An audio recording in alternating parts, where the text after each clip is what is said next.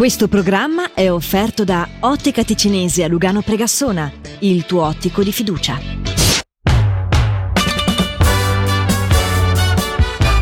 Mashup con Matteo Vanetti e Barbara. Rieccoci, nuovo appuntamento con Meshup su Radio Ticino. Un eh, buon pomeriggio, un buon pomeriggio, un buon mezzogiorno a tutti voi. Buongiorno, buon mezzogiorno. Una cosa devo dire. Sì. Cioè, ma poi, non so, tipo, metti il caso che fai il programma di pomeriggio e poi lo Sì. sposti una volta al mat- a mezzogiorno. Capisci che potrebbe, Potrebbe starci. no? avvenire l'errore. Sempre ma- lì. Mm, Vabbè. Sì, ma da, cioè, sono solo poi due o tre Eh, anni. Sì, ma che no? prima, eh, però la sera, quindi cioè, Sì. avrei potuto dire buonasera, ci stava l'errore dopo Mhm. due anni che ne siamo Avresti potuto chiamarlo anche startup invece Eh di sì, mashup. è vero, cose dire. strane. Mm. Un programma che c'è da molto tempo, che ha cambiato anche pelle, ha cambiato tante cose. Insomma, un programma però che continua a portare avanti eh, imperterrito questa sua ricerca dell'essere un programma eh, che abbia la schiena dritta. Davvero? Lo so, io l'ho detto così perché sembrava di dare più importanza al nostro sì, programma. so- suonava molto bene, eh, Ok. veramente sono impressionata. Perfetto. Cioè, Guarda- sembra che tu non stia parlando del nostro programma. Ma di un altro programma, no? Sì. Sì, va. Eh. D- Detto questo, Meshup che riparte, riparte come sapete con eh, un ricordo del passato, eh, questa volta neanche di troppo tempo fa, cioè sì, abbastanza. Però siamo già nell'ambito della tecnologia, Sì. direi. Avanzata, il Mhm. eh, PC, eh, quindi il PC col mouse e in particolare i primi mouse. Beh, Io credo che mh, ci sono stati fino a 15 anni fa, 15-20 Mhm. anni fa, i primi mouse che avevano ehm, al suo interno non la- il puntatore piccolo laser come, c'è- come- come ora, Sì? ma la pallina. Sì. La splendida pallina, eh, che poi eh, io mi ricordo soprattutto quando andavo a casa di alcune persone che non erano magari così avvezze, avevano un mouse che non rispondeva praticamente più a nessun comando Mhm. perché la pallina era sporca come all'interno tutte le mm, insomma le- le- le- il meccanismo che faceva girare la Sì, pallina, non so se ricordi. Certo, sì, sì, sì, andava ogni tanto tolta, bisognava soffiarci sopra, pulire un po' gli interni così.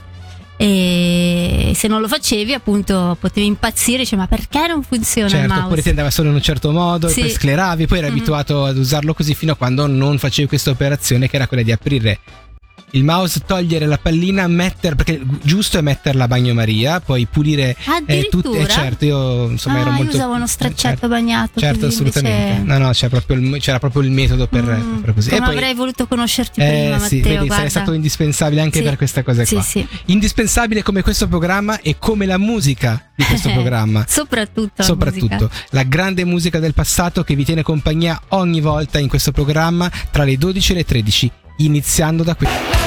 Su Radio Ticino questo appuntamento con Meshup eh, andiamo a parlare di cause legali. Oggi vi racconto la storia di una causa curiosa Mm. che vede coinvolti due ex coniugi, in particolare l'ex marito che, sebbene avesse il cuore spezzato, non è per questo organo che si è deciso a far causa alla sua consorte. Mm, Ma andiamo con ordine. sentiamo. Lui si chiama Richard Battista, Sì. è un affermato chirurgo vascolare Mm. ed è innamoratissimo di sua moglie. Ok. Tanto che nel 2001, quando lei ha un'insufficienza renale, non ci pensa su nemmeno 5 minuti e le dona uno dei suoi reni per salvarle la vita. Che bello. Eh? Mm, mm. Altro che un diamante per sempre, un rene è per sempre. Sì, Cioè, vabbè, questo sì, sì che è un ci- vero pegno d'amore. Vero, vero. Sì, per sempre, per sempre, ma diciamo che il buon Richard, due anni dopo l'intervento, scopre ai lui che la sua dolce metà lo tradisce e quindi i due si separano. No, cioè gli ha dato un organo e... Eh. Ma vabbè. Vabbè, niente di eclatante, Certo. direte voi, purtroppo sono cose che succedono tutti i giorni, Mm. ma dopo la separazione, se di norma uno magari restituisce i regali che aveva ricevuto, Sì. Richard giustamente dice: eh, eh, Se allora le cose stanno così, io rivoglio dietro il mio rene. Ma come? Mm. E così fa causa alla ex moglie chiedendo fisicamente la restituzione dell'organo oppure una compensazione di un milione e mezzo di dollari. Eh beh, Non ci crederete, ma il tribunale non ha dato ragione al povero Richard. ma come? Perché secondo il verdetto la proprietà coniugale comprende una vasta gamma di cose, Sì. ma gli organi umani non sono tra questi. Ok. Quindi, qual è la morale della favola? Ripetete tutti con me. Va bene. Se doni un rene è per sempre, indietro non si torna. Ok. Non pensavo ci fosse bisogno di specificarlo, ma a quanto pare. È sì. giusto, giusto. Mesh Up su Radio Ticino. E in questa bellissima giornata non può che esserci una cosa, una Quale? a migliorare il tutto. I fattoni sulla cartelletta di Matteo Vanetti. La cartelletta è pronta, Matteo Vanetti pure, eccoci qua. Now it's time to begin with the fattonis. Wow! Let's start with the first one. A Nazaré, in Portogallo, il surfista Ugo Vau ha cavalcato un'onda alta circa 35 metri. Però. Mi Poi? piace, lascia un po' anche il tempo, la- Ah. le pause che creano. Sì, perché sì, me l'hanno. Io ho fatto un, un corso nel quale dicevano fate un po' di pause, Ah. così la gente poi dopo ris- rimane così, no? Sei sicuro di questa Sì, cosa? non lo so. Vado Ok. con la prossima, capito? Ah, ma era Non- finito questo? Peter Adolf, l'inventore del subbuteo, che è il gioco da tavola, è quello che si gioca a calcio, Sì? subbuteo, insomma. Mm, certo. Avrebbe voluto chiamarlo hobby, cioè passatempo, Ok. perché è un termine che in inglese identifica anche il lodolaio, che è un piccolo falco presente in Europa. Ah, Quindi eh, quello è Hobbit, si chiama lodolaio. ok. Siccome l'ufficio brevetti non gli ha concesso l'uso di quel nome perché è troppo generico per essere un marchio registrato, Adolf ha detto vabbè ripiego sulla denominazione scientifica di questo volatile, Mhm. che è falco subuteo. Cioè non c'entra niente con quelle pedine e, È incredibile. e voleva chiamarlo hobby invece no, perché sarebbe stato brutto. Sì. Qual è il tuo hobby? Hobby. Ho Sì. capito, qual è il tuo hobby? Hobby, cioè andare avanti c'è, ore. c'è sì, andata sì. bene, c'è andata Mhm. bene. Nel giorno dedicato a Santa Lucia, parliamo un po' di Natale, mi sembra giusto, mi sembra anche Certo, corretto. Siamo sempre Fa- sul pezzo. Ma ci sta il 13 di Sì. dicembre è tradizione in Croazia e in Ungheria piantare dei chicchi di grano che germoglieranno e cresceranno entro Natale, simboleggiando la nascita di, Ges- di Gesù. Wow, bello però. Capisci dai. questa cosa? È una cosa così. Sì. Tutte queste cose come le scopriamo? Come? Grazie a questa rubrica. I- Siete su Radio Ticino in questo appuntamento con Mesh Up. Eh beh, si fa un salto all'indietro. Andiamo a ripigliare un articolo dal passato, grazie a Barbara. Un articolo molto interessante perché ci ricorda soprattutto quali erano i criteri di pubblicazione Mhm. in passato. Sì. Questo articolo è del 1902 Sì? e appunto si racconta di un fatto magari non proprio truce, però insomma è successa una cosa, un incidente Ok. diciamo. Però eh, l'incidente viene riportato da il papà, ok? Della Ah, vittima. Diciamo la fonte è questa. Esatto, Mm. soprattutto perché l'articolo si intitola Per la verità. Mm. Quindi, nel senso, le Già. cose le racconto io. Certo, certo, certo. Siete Le fake pronti? news già esistevano Eh, oltre sì. cent'anni fa, certo.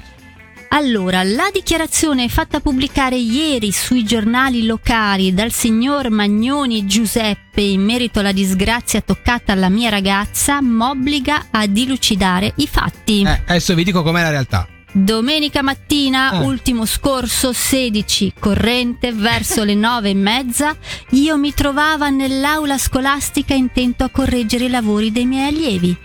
Quando ecco vedo entrare tutta spaventata una mia figlia che fra i singhiozzi esclama Corri, corri subito perché una gelosia caduta su Dolores la ferì.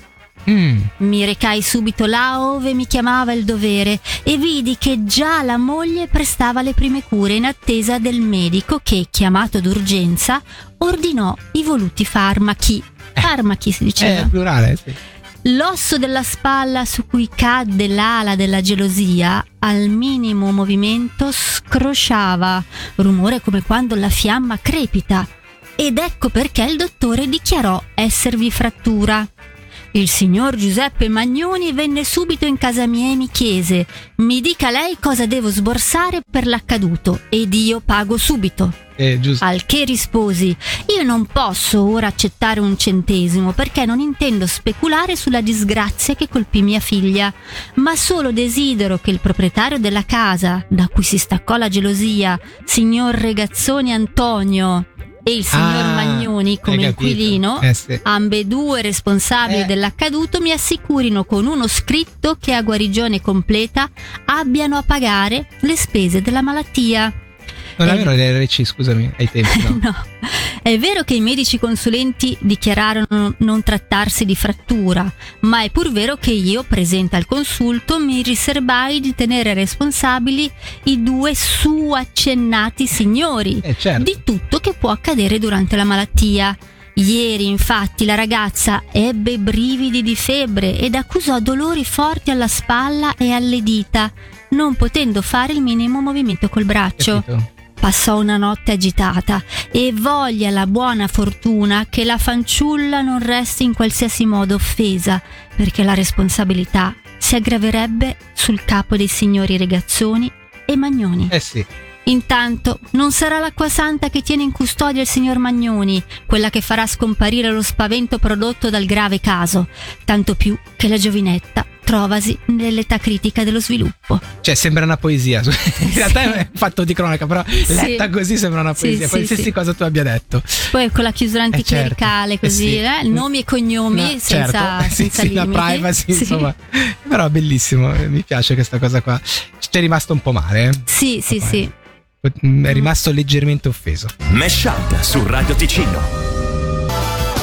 Questa è l'ora di Meshup su Radio Ticino e adesso parliamo di musica. E voilà, eccoci qui perché si parla dei Motley Crue che non hanno avuto nove vite e stimo che tra l'altro il bassista ne abbia avute ancora di più eh, perché diciamo la verità ne hanno fatte tantissime e in questo caso eh, nessuna delle esperienze che ha avuto Nicky Six vicino alla morte è mai stata così incredibile come quella del 23 dicembre del 1987. Immaginate, era una notte di festeggiamenti con amici, tra cui c'erano i membri dei Guns N' Roses, Slash, eh, Steven, Ribby dei Rat e, e a quel punto Six, Nicky Six, si fece l'ultima dose di eroina. In quel momento perse, perse totalmente i sensi. Sfortunatamente questa overdose non fu come le altre, perché insomma era già abbastanza. Ah, ok. eh, no, Mm. E, e era diventato tutto blu e non riuscivano più a svegliare, non rispondeva più. Quindi la, eh, una ragazza chiamata Sally McLauning, che eh, ricorda di aver fatto la respirazione bocca a bocca, mentre il suo allora fidanzato Slash distruggeva un bagno dell'albergo intorno a loro. Cioè, quindi Ah, non so se perché era geloso così. o perché era talmente fuori, Ah. non, non si è mai capito questa cosa qua. A un certo punto arrivano i paramedici e beccano Nicky Six giù per terra.